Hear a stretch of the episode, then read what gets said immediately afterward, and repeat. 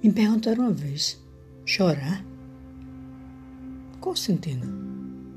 Bom, não tenha vergonha jamais de chorar nos momentos de dor. Saiba de uma coisa muito importante: a lágrima é a melhor expressão de sentimentos bons. Ela é a melhor resposta ao sentimento do amor.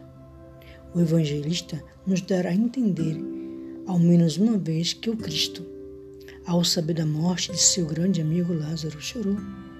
E foi, talvez, essa lágrima sentida que o levou a Betânia para o milagre de ressuscitar o amigo.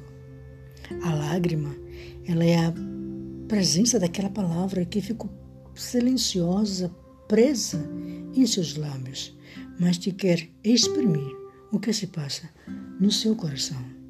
Então, quando tiver de falar pelas lágrimas, fale, chore. Até mais.